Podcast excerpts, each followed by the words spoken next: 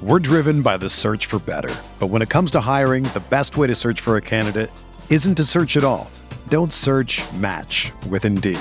Indeed is your matching and hiring platform with over three hundred fifty million global monthly visitors, according to Indeed data, and a matching engine that helps you find quality candidates fast.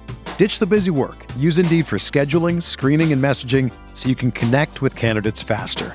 Leveraging over one hundred forty million qualifications and preferences every day, Indeed's matching engine is constantly learning from your preferences. So the more you use Indeed, the better it gets.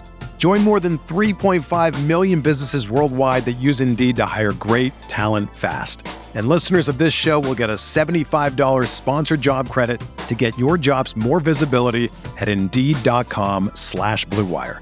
Just go to Indeed.com slash Blue Wire right now and support our show by saying that you heard about Indeed on this podcast. That's Indeed.com slash Blue Wire. Terms and conditions apply. Need to hire? You need Indeed.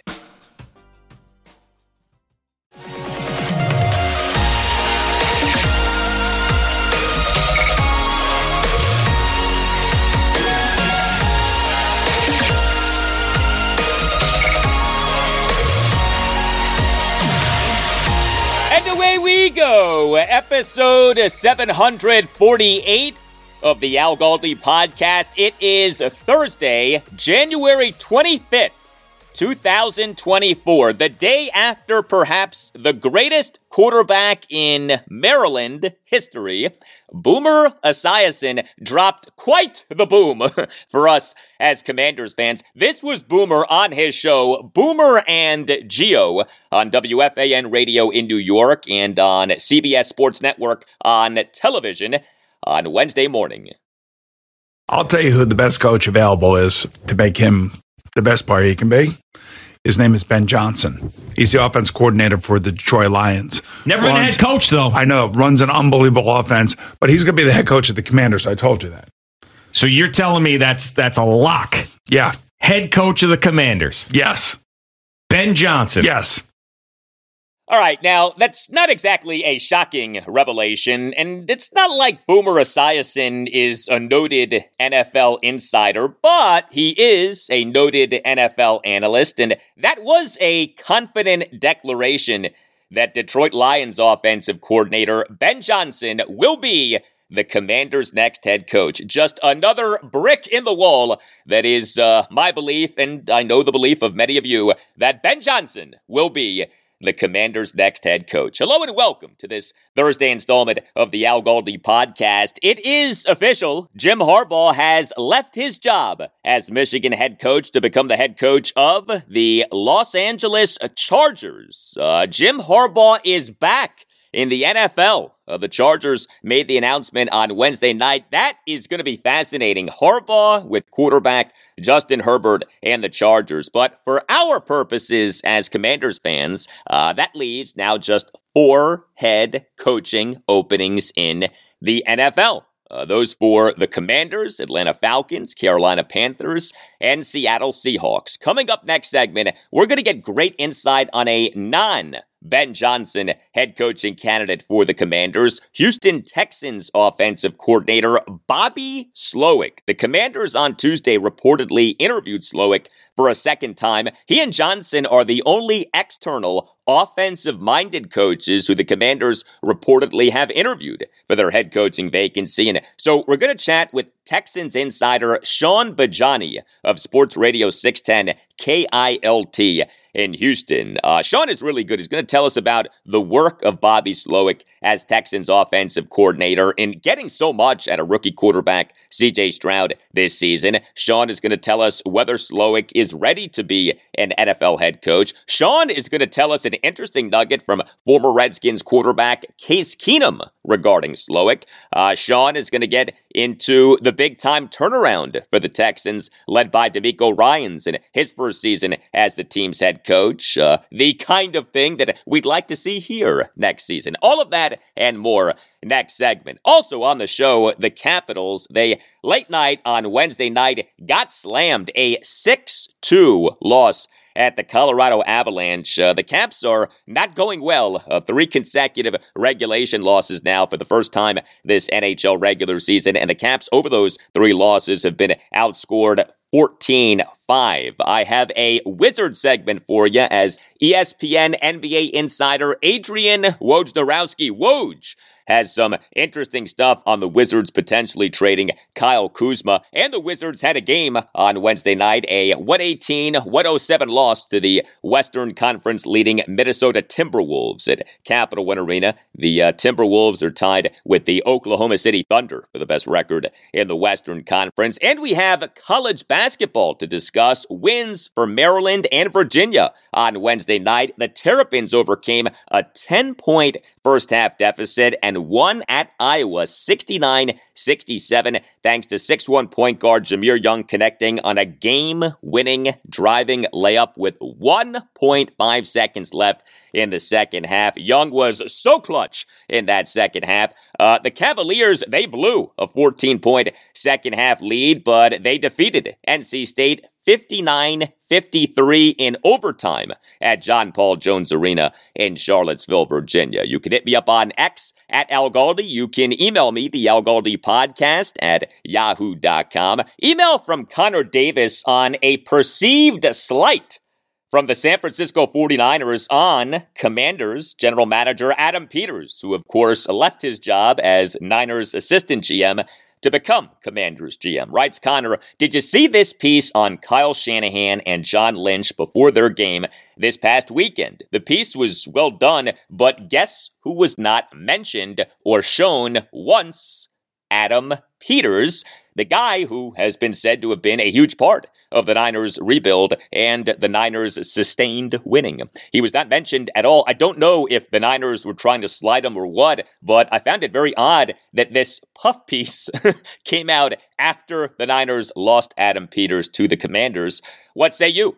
Uh, well, thank you for the email, Connor. Uh, so the piece was by Fox Sports. You can find the piece online. The headline for the video is, quote, John Lynch and Kyle Shanahan have built 49ers into a strong Super Bowl contender, end quote. And then beneath the headline reads, quote, John Lynch and Kyle Shanahan built the San Francisco forty-niners into a strong Super Bowl contender through the draft and trades. Will this be the year that they can finally win the Super Bowl, end quote. Uh, I don't know that this piece was meant as a slight at Adam Peters. First of all, the piece was done by Fox Sports, not the Niners.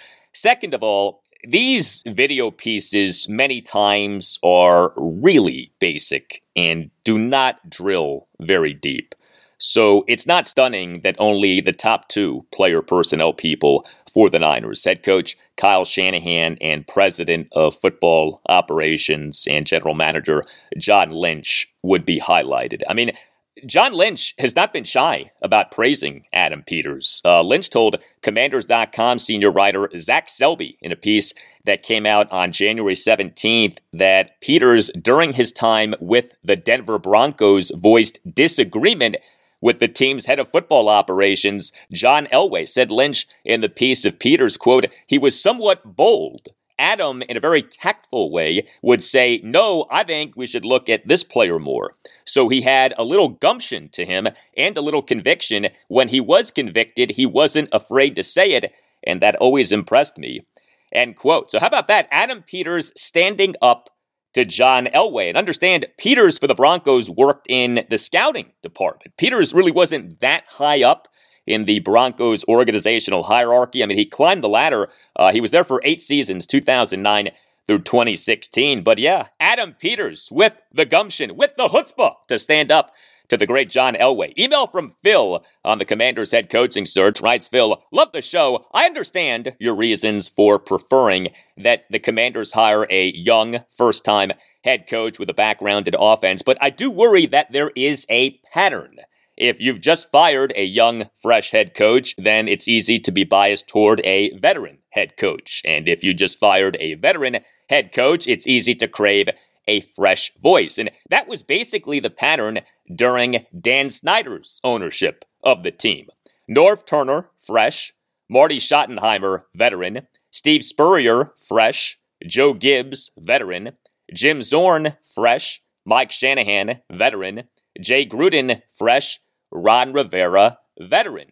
The Capitals have had the same pattern since Adam Oates was their head coach. The Commanders should not make a bad hire just to break the pattern. If the best candidate out there is a fresh young offensive coach, that's great, but if the team believes that Mike Vrabel or Raheem Morris or even Dan Quinn is most impressive, it is possibly a sign that the evaluation was objective and that the team isn't having the obvious emotional reaction to four seasons with a failed veteran head coach. Uh, thank you for the email, Phil. Very good point. I don't disagree. Uh, I believe that the Commanders should prefer to hire a young, offensive-minded first-time head coach. I believe that they do have that preference, but they should not force anything. That is true. Uh, the Commanders should be open-minded to everything.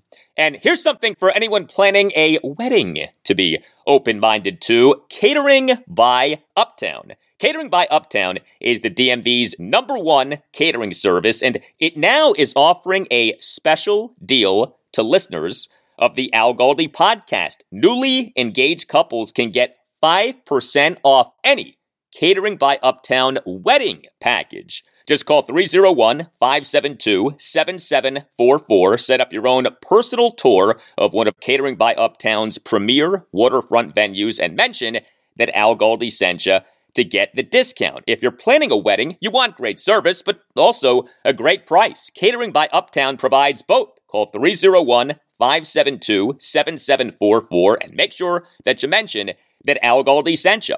Catering by Uptown also can help you if you're planning a party or a corporate event. Catering by Uptown is a family business that prides itself on its signature dishes and flawless presentations. And Catering by Uptown goes beyond just food. Catering by Uptown offers personalized consultation and event planning assistance that are outstanding, including venue coordination, custom catering menu selection from over a thousand delicious dish selections, and a day of event coordinator who will make sure that everything runs smoothly. From putting together and executing a menu, to picking linens, to selecting an excellent florist, Catering by Uptown is committed to meeting your needs and exceeding your expectations. And don't forget about the great offer for listeners of the Al Galdi podcast. Newly engaged couples can get five percent off any Catering by Uptown wedding package. Just call three oh one, five seven two, seven seven four four. Set up your own personal tour of one of Catering by Uptown's premier waterfront venues and mention that Al Galdi sent you to get that discount. That's three oh one, five seven two, seven seven four four and make sure that you mention that Al Galdi sent you.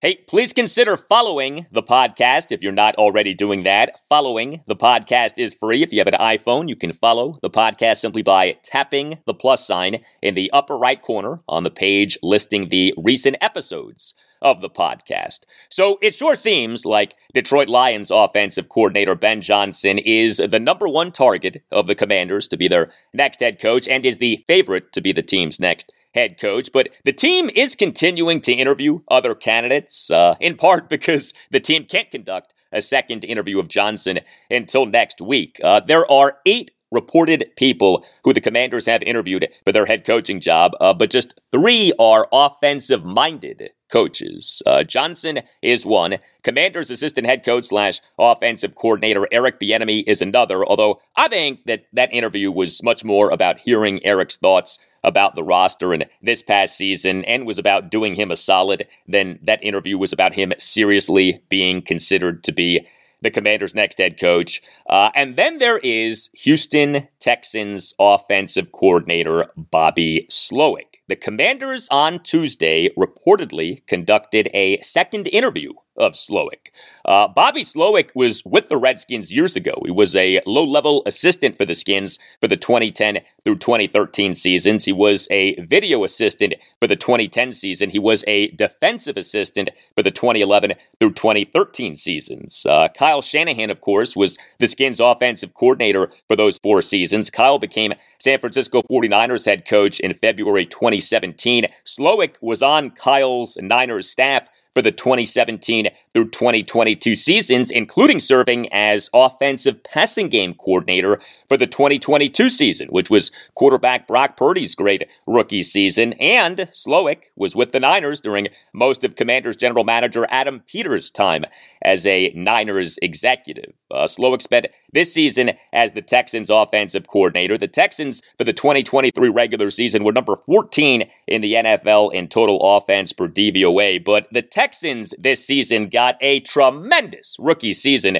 from quarterback C J. Stroud, uh, who they took with the number two overall pick in the twenty twenty-three N F L draft. The head coaching candidacy of Bobby Slowik is tricky. He has only been an offensive coordinator for one season. He's only thirty-six years old. However, Ben Johnson has only been an offensive coordinator for two seasons, and he's only thirty-seven years old. Uh, also, Bobby Slowik worked for Pro Football Focus during his time between working for the Skins and then Niners. How serious of a head coaching candidate for the Commanders should Bobby Slowik be?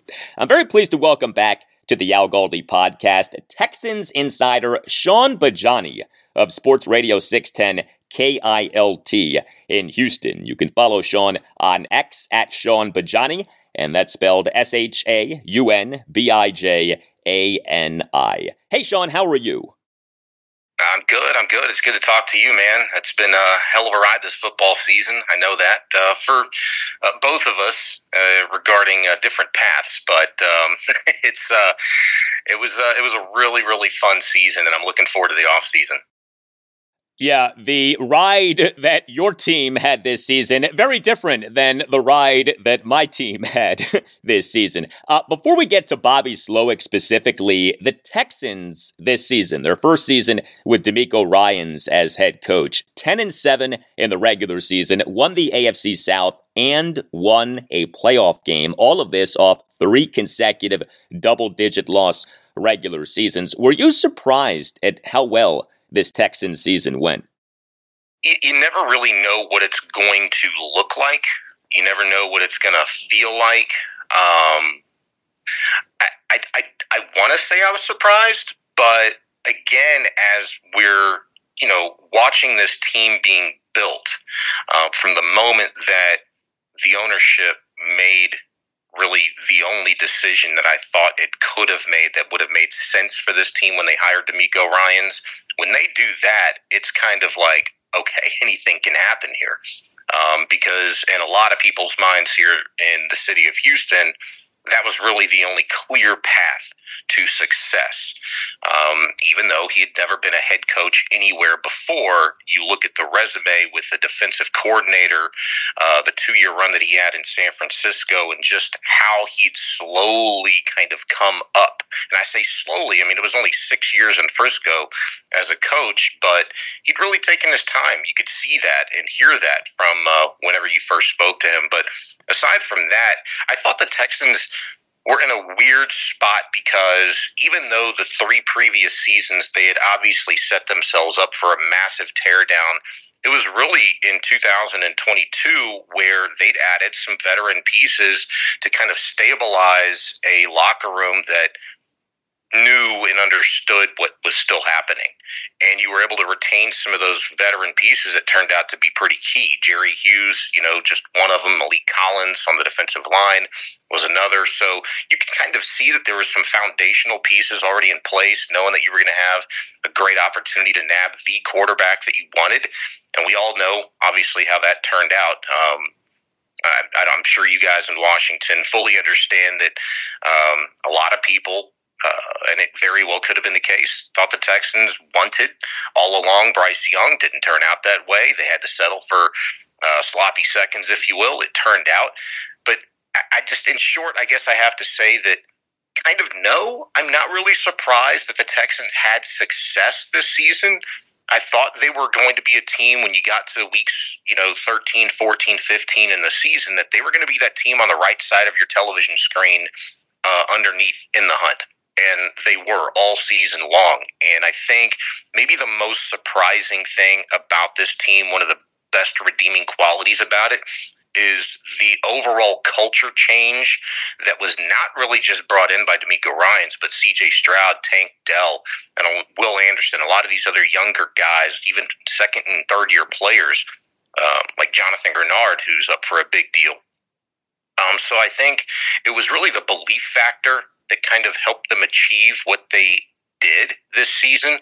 Um, and that's, you know, look, getting to a divisional playoff game uh, for just the second or third time in franchise history, having an opportunity to go play for an A F C championship. So I think in that regard, how far they went with it, yeah, it's it's it's surprising, no doubt. But them being a team that was one of the latest to undergo a massive turnaround, I would say not. Just historically speaking, Al, you go back and you guys will be talking about this. I think it's twenty-one out of the last twenty-three N F L seasons now. At least one team has gone from last to first within their division. It's about the sustainability factor now. Everybody had their eyes on the Jacksonville Jaguars um, this past year, thinking that, hey, they won the A F C South. They're going to control the division now. And then obviously you can see from the results this year, injuries certainly played a part in it. Not being able to spend free agent money played a part in it because they'd spent so heavily a year before. They weren't able to sustain it. All eyes are going to be on the Texans, and it's going to be cool to talk about the culture, going to be cool to talk about the quarterback, but can they sustain this type of success? That's going to be the question. All right, Bobby Slowik, what do you make of him potentially becoming a head coach off just one season as Texans offensive coordinator? He's got the chops. He really does. He's got the chops. Um, we spoke all season long amongst ourselves in the media Uh, about just how forthright, transparent, um, honest um, he was. And, and when when I say that, I, I really am talking about from a football perspective. I mean, he didn't shy away from any question. When when he called a stinker of a game, he owned it. There was obviously a couple of those. Um, week one against the Baltimore Ravens, he said that game was one that really rocked his boat um, and decided to change everything literally the next day afterwards in terms of how he was going to call this offense and what he and C J. Stroud and the rest of that crew uh, thought this offense was going to be. They changed course right away, and it it, it, it benefited them. He spoke about that this, uh, this past week leading up to the uh, divisional round game against the Baltimore Ravens. And there was another game in there I can't remember, but uh, we just – Remember, I remember looking at each other thinking, like, boy, you don't hear an offensive coordinator talk like this all the time. And granted, it was a drastic change from what we'd kind of come from here in Houston with Pep Hamilton, who miraculously, some way, somehow was thought to be a top five head coaching candidate like five or six years ago. And you see how that turned out. I mean, what a stinker that was. Um, but look, Bobby Slowik's got the chops. I think he's got the smarts. You mentioned it briefly. He was a defensive assistant uh, in Washington for you guys back in twenty eleven, twenty twelve, and thirteen. Um, he he had to be he has to be alluring to some degree for Washington because of the familiarity uh, with the city, with the organization. Um, his impressive resume, it, and I think it really is just impressive. He started on the defensive side of the ball, as we're talking about, moved to Pro Football Focus for you know, a few years, studied both sides of the ball there before latching on to uh, Kyle Shanahan in San Francisco, spent even, I think, a year or two under the defensive side of the ball there before moving to offense.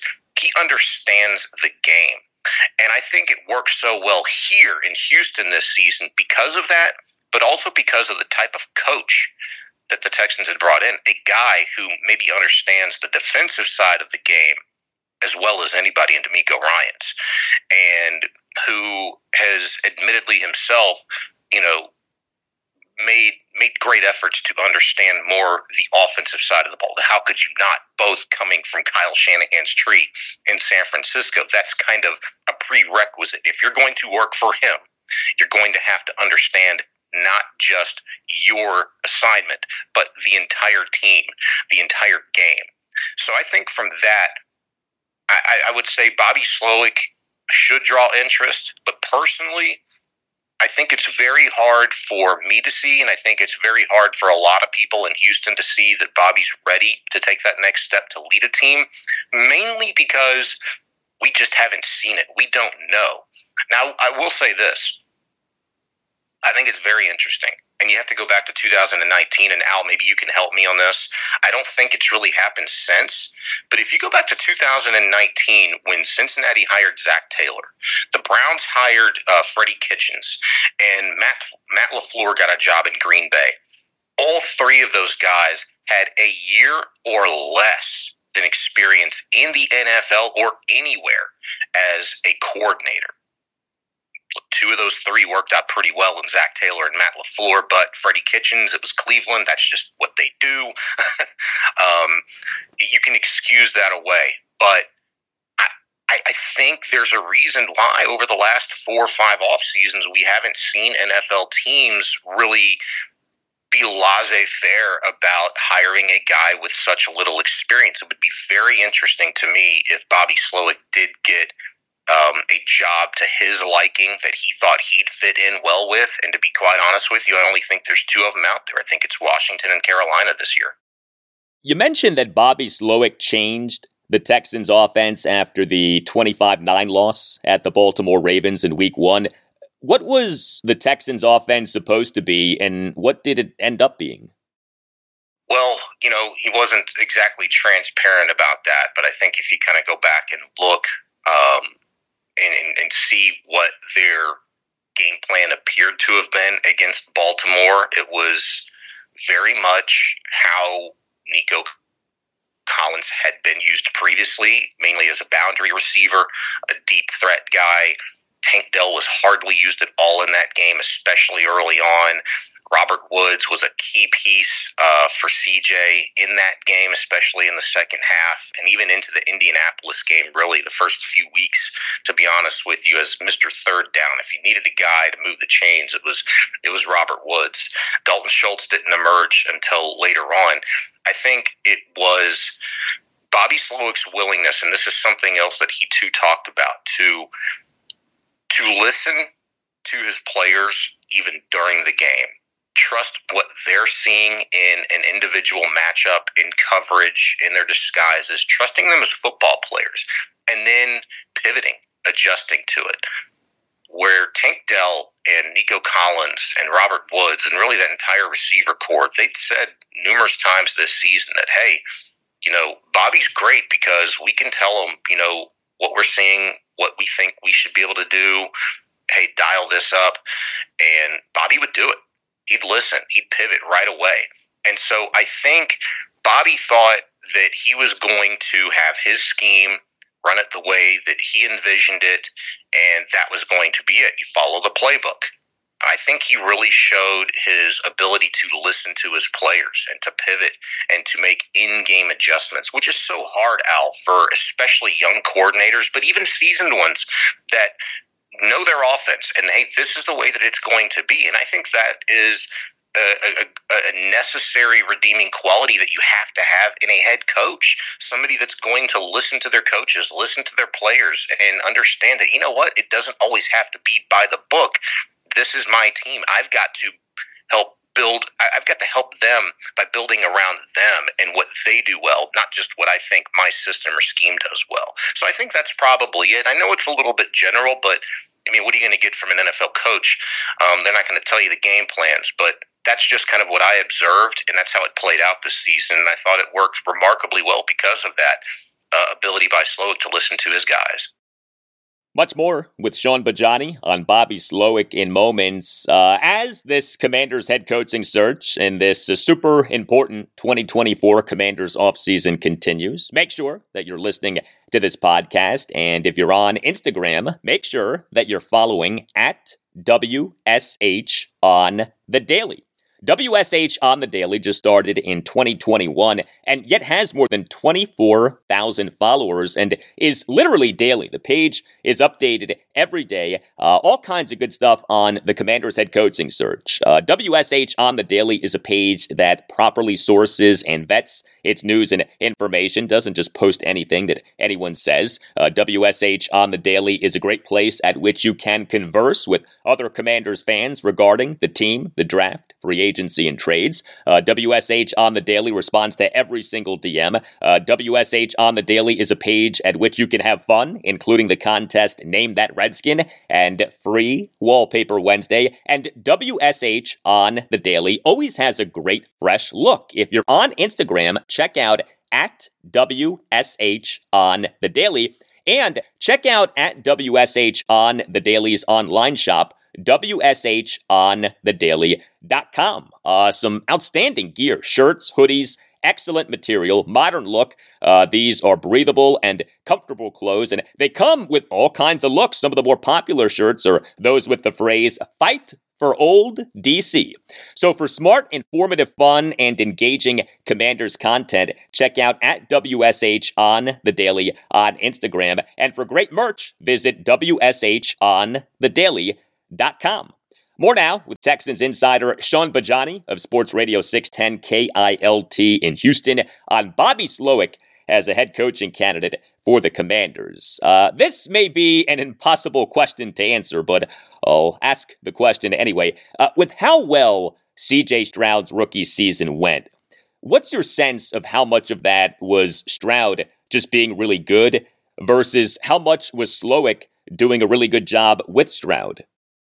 Well, understand the offense first. Um, last offseason, I talked to Case Keenum, Uh, who was their third-string quarterback and really kind of de facto backup quarterback this year. Whenever Stroud went out, he was generally the guy the Texans went with uh, over Davis Mills. But I talked to Keenum last year, and he told me exclusively, and he'd since shared this during the course of the season with the rest of the media, but that, you know, the West Coast offense and Bobby Slowik's version was really the greatest hits, as he coined it, of the West Coast system. And I thought that was interesting from the moment that he spit those words out of his mouth. And that, you know what, okay. My follow-up was, well, we know this is a very complex system. We know that it's very difficult to learn. There's a lot of verbiage. The playbook is like a Bible. It's huge. Why is this the best fit for C J. Stroud, a young rookie quarterback coming in, having to learn all of this, and you know he's going to be the guy from day one? And he said, it's the greatest hits. It's a very quarterback-friendly system. A lot of the onus is on the center to make the line calls. Um, quarterback, you know, has some flexibility there um, that can do that, and I think they learned right away from understanding the offense that Stroud had come from in Ohio at Ohio State that he had the chops. He had he had what was between the years that was necessary to identify what he's seeing in a defense. So that made it easier on Bobby to kind of expand a little bit and get through game plans, get through conversations faster, as Slowik had talked about here recently. One of the things that was most impressive to him is that how smart and how prepared C J was before they'd even come in for a meeting.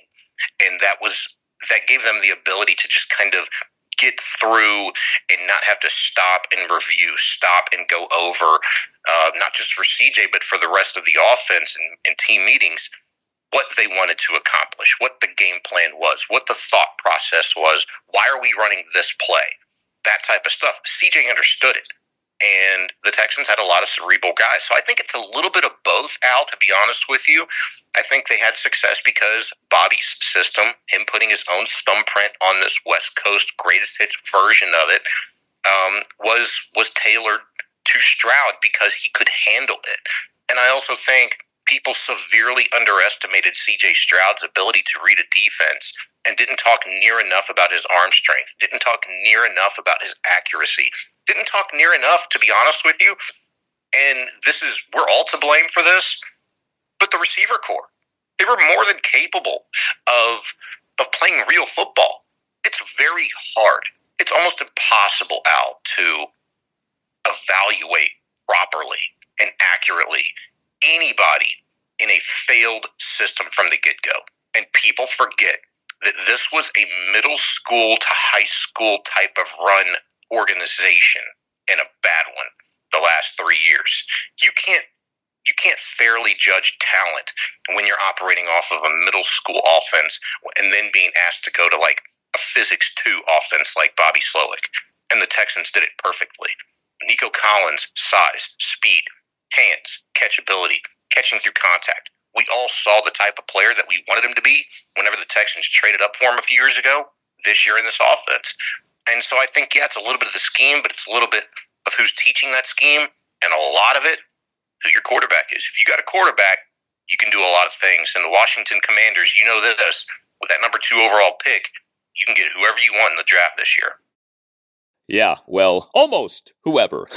uh, the Texans this N F L postseason faced two of the best defenses in the N F L in those of the Cleveland Browns and Baltimore Ravens. Uh, in fact, if you go by D V O A for the twenty twenty-three regular season, the Ravens were number one in total defense. The Browns were number two. Uh, the Texans' offense in the wildcard round was great. Uh, a forty-five fourteen home blowout of the Browns, but the Texans' offense in the divisional round got shut down in the uh, thirty-four ten loss at the Ravens this past Saturday. What went so well for Bobby Slowik against that great Browns defense that did not go so well against that great Ravens defense? Well, the Browns only blitzed C J. Stroud eight times, pressured him eight times in that game, and I think he was perfect. I think he, I think he nearly had a perfect quarterback rating against pressure when the Browns gave it to him. So that was a big one. The Ravens, in week one, they blitzed him fourteen times. We saw how that went. Um, the other day, they blitzed C J. Stroud. Uh, what was it? Some ridiculous number. I think close to seventy percent of the dropbacks for C J were under pressure, and they'd gotten to him, almost cut the time in half that the Texans had routinely had, that Stroud had routinely had to throw the football. So they were on top of him. Now, look, the Texans, at this point in time, they were they were on their seventh different starting offensive line. They just reinserted George Fant back as a starter a, a week or two prior to that. Um, Laramie Tunsil was banged up. Juice Scruggs is playing out of position at left guard. They've got a guy that I thought they absolutely hated and wanted them to fall off the face of the earth, to be honest with you, and Michael Dieter playing center for him. Shaq Mason had been the only guy that they paid up and locked up through twenty twenty-six that I felt like uh, they knew and thought they would have for them at right guard all season. And that's the way that it was. I think that Ravens defense and that front seven simply suffocated and overwhelmed the Texans, and it was best on best, and the Ravens were clearly, by far and away, the best front seven against the Texans' offensive line. So I think there was that. I also think Bobby Slowik at times um, was maybe kind of forced into this, you know, with the flea flicker to Xavier Hutchinson and a couple other things. He got too cute. And there were times where, you know what, this season, that had been the case. And if we had the opportunity to talk to Bobby Slowik after that game, which of course we didn't, and we probably won't until next training camp, he'd probably tell you that, you know what, if week one rocked his boat against that same Ravens team, then that division round game sunk it. And he'd probably be the first to tell you that, you know what, we needed to do some things differently there. Um, and that's just a coach believing in his players, believing in his scheme, and believing that, you know, he could have done something different to put them in better position to have more success. But, I mean, let's be honest, we all watch that game. That Ravens team is legit. And I think the, far and away, in my opinion, favorite to win the Super Bowl this year. I mean, they just don't look like they have a flaw at all. Um, and I think a game like this, in an offseason like this, with a hot coordinator, a hot commodity like Bobby Slowik has become as the season grew along, this is one of those instances where that last game, it might have been a stinker. It might have been the only non-competitive game amongst the four that were played this past weekend. Probably not going to hurt Bobby Slowik's uh, opportunities. But again, I just don't think that he's ready. And I don't even really believe, Al, that a lot of teams believe that he's ready to be their head coach. We see this all the time. You want to get in the system. It, it, it's a fact-finding mission. You want to talk to everybody that had any realm of success with a young quarterback, um, with talent that maybe played over their heads, um, that's going to have an opportunity like Washington to go out to spend some money, get some better talent in there that has big draft capital, that is going to bring in a new quarterback, um, that has a new direction under new ownership. You're going to talk to a guy like Bobby Slowik, who had already had all of those experiences the previous year.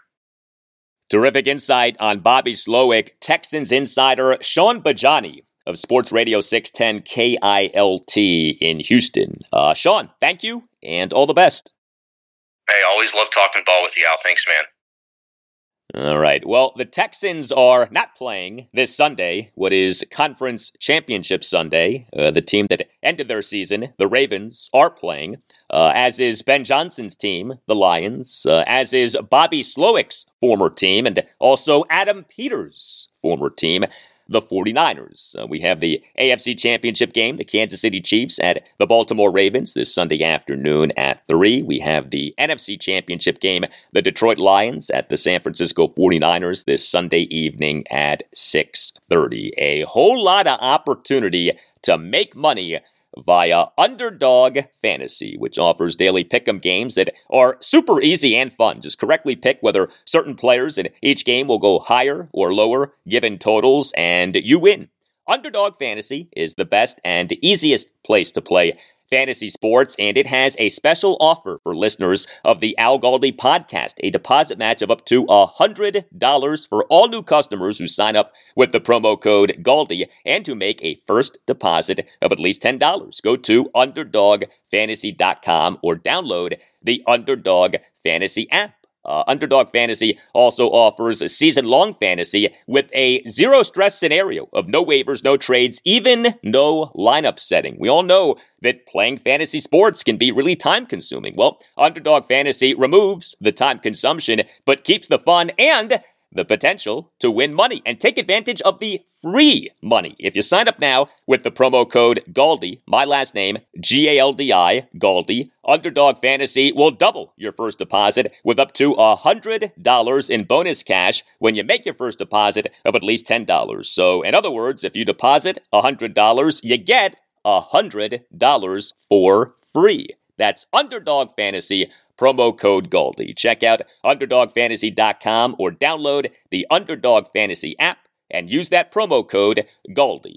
Must be eighteen or older, nineteen or older in Alabama and Nebraska, twenty-one or older in Massachusetts and Arizona, and must be present in a state in which Underdog Fantasy operates. Terms apply. Concerned with your play, call one eight hundred gambler or visit n c p gambling dot org. In Arizona, call one eight hundred next step. In New York, call one eight seven seven eight hope N Y. And in Tennessee, call one eight hundred eight eight nine nine seven eight nine.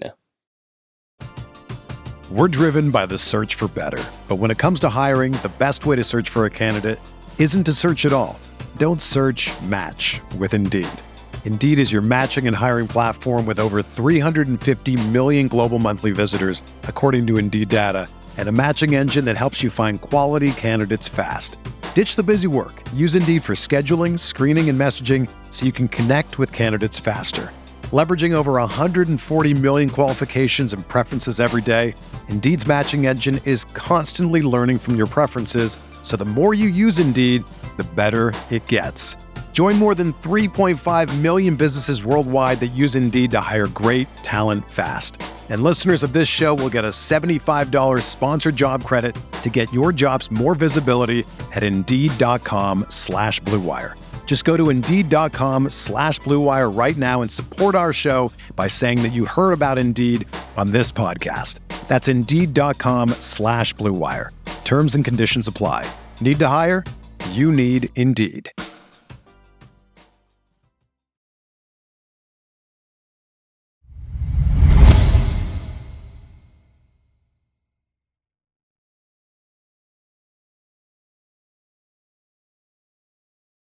We, on Wednesday's show, episode seven forty-seven, ended our segment on the Capitals' five three loss at the Minnesota Wild on Tuesday night, reacting to Caps head coach Spencer Carberry during his post-game session with reporters on Tuesday night, saying that his team's game at the Colorado Avalanche late night on Wednesday night was a big one. Uh, Carberry said, quote, "We're in playoff mode right now," end quote.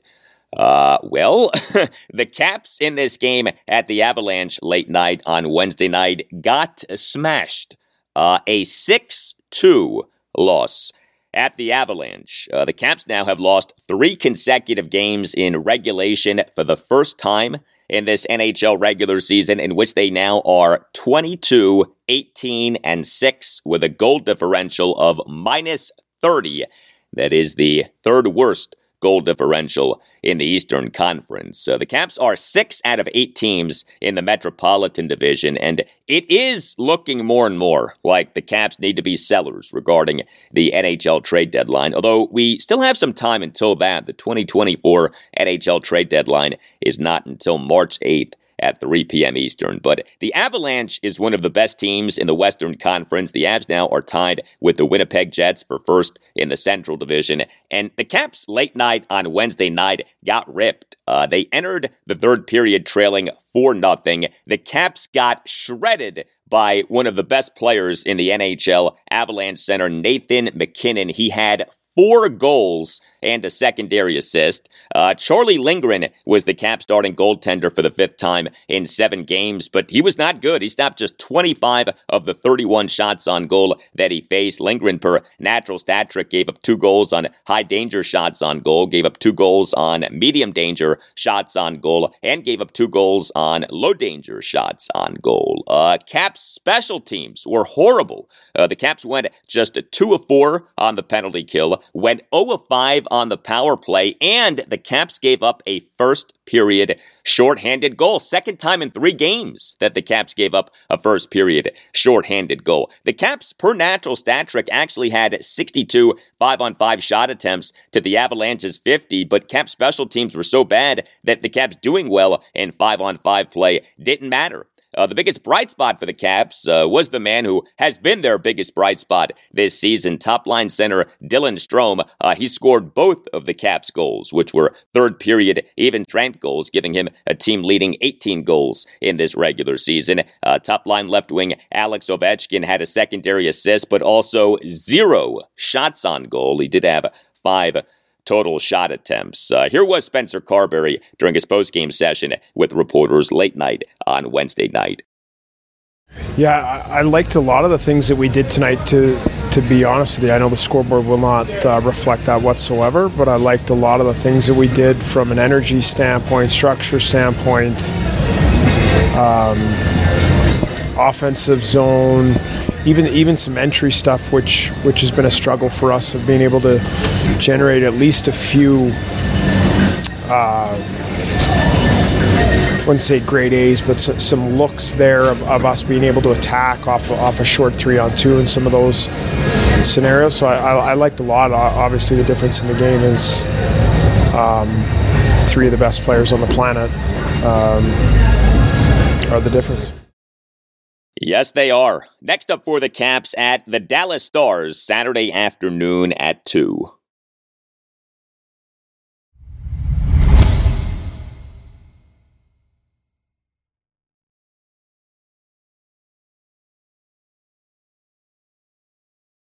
The Wizards on Wednesday night played the first of two home games on back-to-back nights, but let us be honest, uh, what matters the most with our tanking Wizards right now is what they're thinking and what they're going to be doing regarding the N B A trade deadline, which is just two weeks away. Uh, the twenty twenty-four N B A trade deadline is on Thursday, February eighth at three p.m. Eastern. Uh, one of the more notable items that has come up regarding the Wizards has come from E S P N N B A insider Adrian Wojnarowski. Woj! Uh, he, on the episode of his podcast, the Woj Pod, uh, that came out this past Tuesday, said that the Wizards are, quote, "very reticent," end quote, to trade Kyle Kuzma. Here's what Woj said. You're struggling to see where the sellers are. you know, you'll keep an eye on Washington, Kyle Kuzma, Tyus Jones, but Washington's been very reticent with Kyle Kuzma. You know, people are calling them, you know, teams tell me they call them. They're not getting counters from Washington. If you want to register an offer for Kuzma, fine, you can do it. But they're not at the point now where it seems like they're really active in, you know, maybe seriously trying to move him. Could change by the deadline. Uh, but uh, I know Michael Winger, Will Dawkins, those guys like Kuzma, like having him there. I think they'll be particular about what they might do. All right, so my immediate reaction to that is that the Wizards are coming off as reticent to trade Kyle Kuzma because that is a negotiating ploy.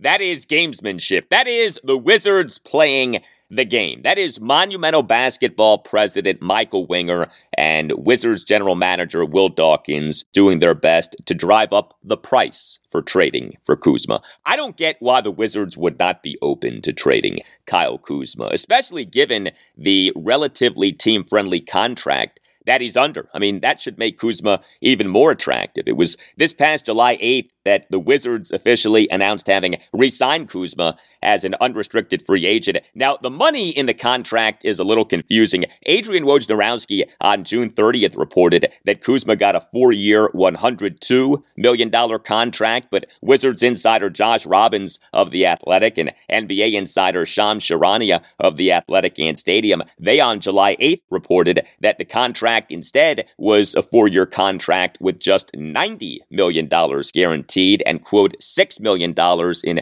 unlikely incentive bonuses tied to team performance, end quote. But whatever the case, Kuzma is under a relatively team-friendly contract, especially considering that the contract, according to Robbins and Charania, does not include a player option, although the contract also does not include a team option and does include a fifteen percent trade kicker. Still, this is a more than reasonable contract in today's N B A for a guy in Kuzma who is good. Not great, but good. So to me, the Wizards absolutely should be open to trading Kuzma before the trade deadline. I think that they are. They just want the right price. The nice thing is that if the Wizards don't trade Kuzma now, they could always do so this coming offseason or next season. Uh, although Kuzma now is in his age twenty-eight season, so he is getting close to thirty.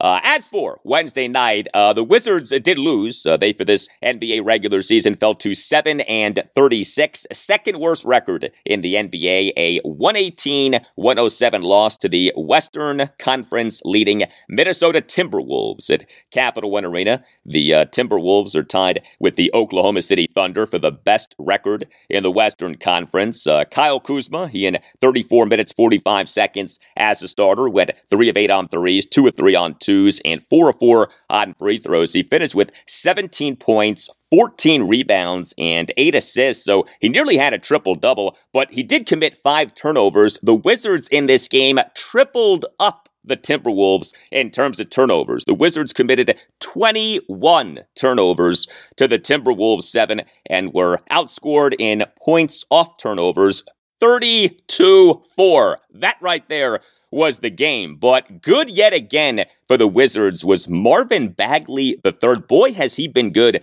since being acquired via trade with the Detroit Pistons on January fourteenth. Bagley in exactly twenty-six minutes off the bench, seven of eight from the field, all twos. He did go just three of eight on free throws, but he finished with seventeen points and fifteen rebounds, including six offensive boards. The Wizards for the game had just seven offensive rebounds. Bagley had six of those rebounds. The Timberwolves had fifteen offensive rebounds and outscored our Wizards in second chance points nineteen nine. seven one Timberwolves center Rudy Gobert, he in thirty-four minutes, forty-five seconds as a starter, had sixteen rebounds, including seven offensive boards. Uh, also for the Wizards, uh, Denny Avdija, thirty-seven minutes, thirty-three seconds as a starter. He went four of five on threes, three of seven on twos, six of six on free throws. He finished with twenty-four points, six assists versus two turnovers and six rebounds, although he did have a game worse plus-minus rating of minus sixteen. Also, Jordan Poole, another bad game. Man, is he having a bad season. twenty-eight minutes, twelve seconds as a starter, just a two of eleven from the field, one of four on threes, one of seven on twos. He scored just seven points, and he committed four turnovers. Next up for the Wizards, home to the Utah Jazz, Thursday night at seven.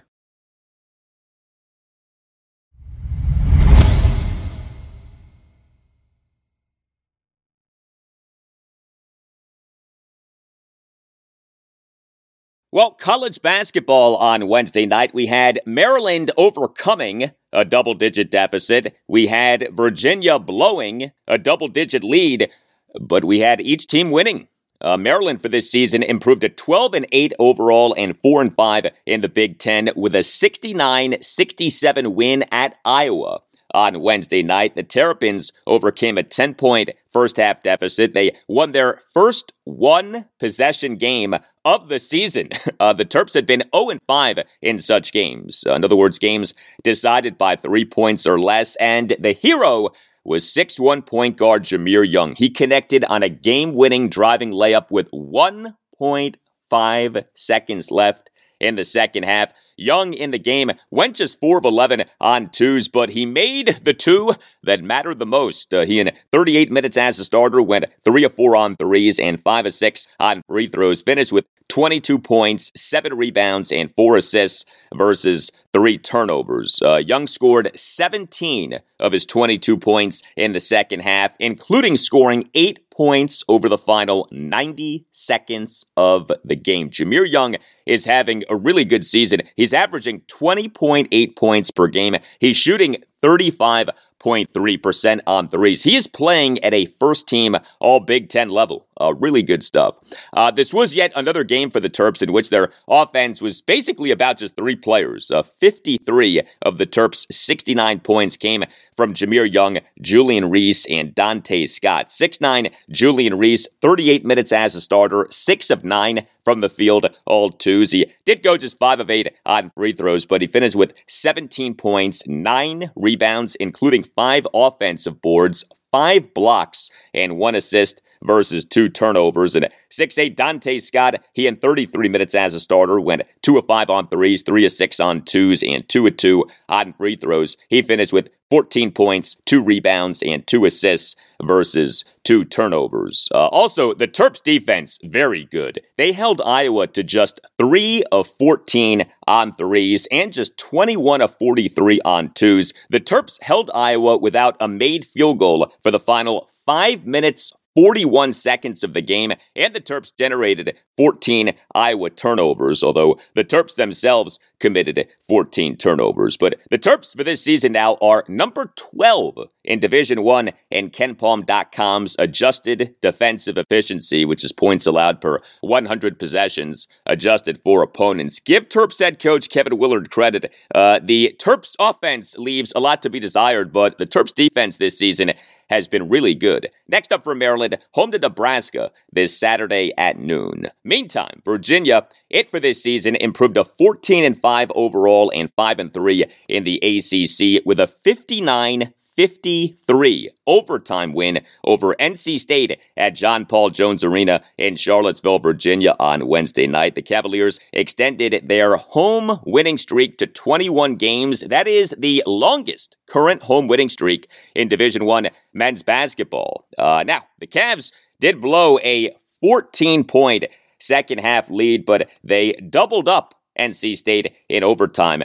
twelve six. Uh, the Cavs defense in the first half, great. In the second half, some problems. So the Cavs in the first half held N C State to just fifteen points, oh of three on threes, and six of twenty-one on twos. Uh, the Cavs in the second half allowed N C State to score thirty-two points, go two of six on threes, and go twelve of twenty-four on twos. Uh, also, the Wahoos offense, uh, quite bad. Uh, they went just four of seventeen on threes, just twenty of forty-eight on twos, and just seven of thirteen on free throws. And the Who's committed fifteen turnovers. But the Who's out-rebounded N C State fifty-four thirty-two, including having twenty offensive rebounds to N C State seven, although the Hoos had just ten second chance points to N C State six. Uh, very nice game for six eight Ryan Dunn. He in thirty-five minutes, thirty seconds as a starter went zero of one on threes, six of nine on twos, and one of two on free throws. He finished with thirteen points, twelve rebounds, including four offensive boards, six blocks,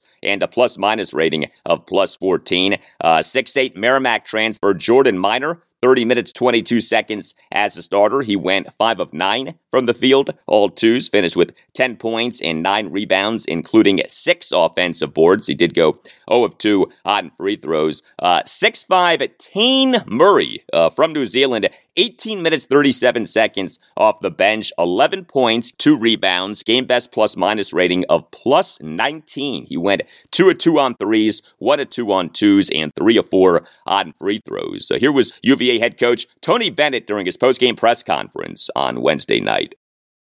You know, Tane came in and gave us, gave us a great lift. I was so proud of him and happy for him. You know, we've been using that don't grow weary in doing good in due time, you know, and he he he found himself ready. You know, you got two guys in Jordan Minor and Tane Murray who, you know, a couple months ago, uh, Bach and I were talking on the way here, or three months, he put in like, well, I don't know where this is going to be, but look at the roles they both played because, uh, you know, Jordan was so physical with Burns. That was uh, some bodies, you know, leaning against each other and going at it hard, and you just look at the rebounding um, deal, and that's effort. And so, um, you know, our guys, we got we got wobbly um, and almost fell down, but like the, the Weebles wobble, but they don't, we popped back up and then made enough plays. And it was a defensive battle. They're very athletic, and they guard you hard.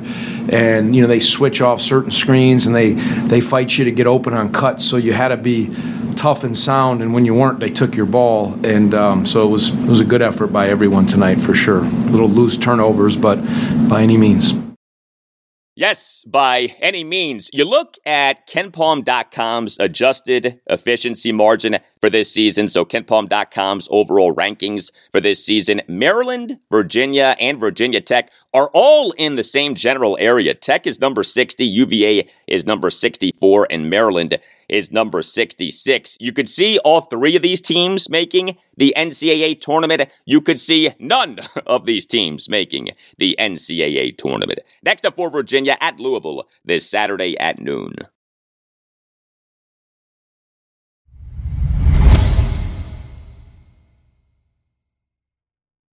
And that will do it for you and me for now. Keep the feedback coming. You can hit me up on X at Al Galdi. You can email me, the Al Galdi podcast at yahoo dot com. Friday show, episode seven forty-nine. We'll provide you with more on the Commanders. Also on Friday show, I'll talk Wizards. The Wizards are home to the Utah Jazz Thursday night at seven. Have a great rest of your Thursday, and I'll talk to you on Friday. I'll tell you who the best coach available is to make him the best player he can be. His name is Ben Johnson. He's the offense coordinator for the Detroit Lions. Never runs, been a head coach, though. I know. Runs an unbelievable offense, but he's going to be the head coach of the Commanders. I told you that. So you're telling me that's that's a lock? Yeah. Head coach of the Commanders? Yes. Ben Johnson? Yes.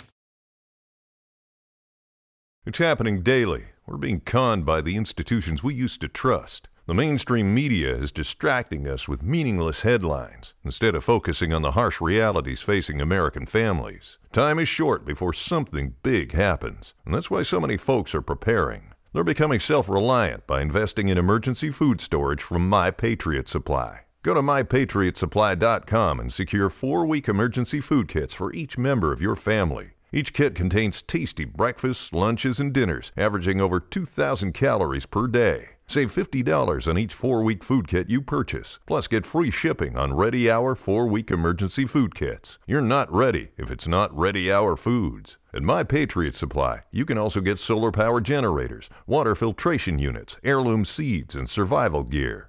Order by three p.m., and your unmarked boxes ship the same day. Shop my patriot supply dot com today.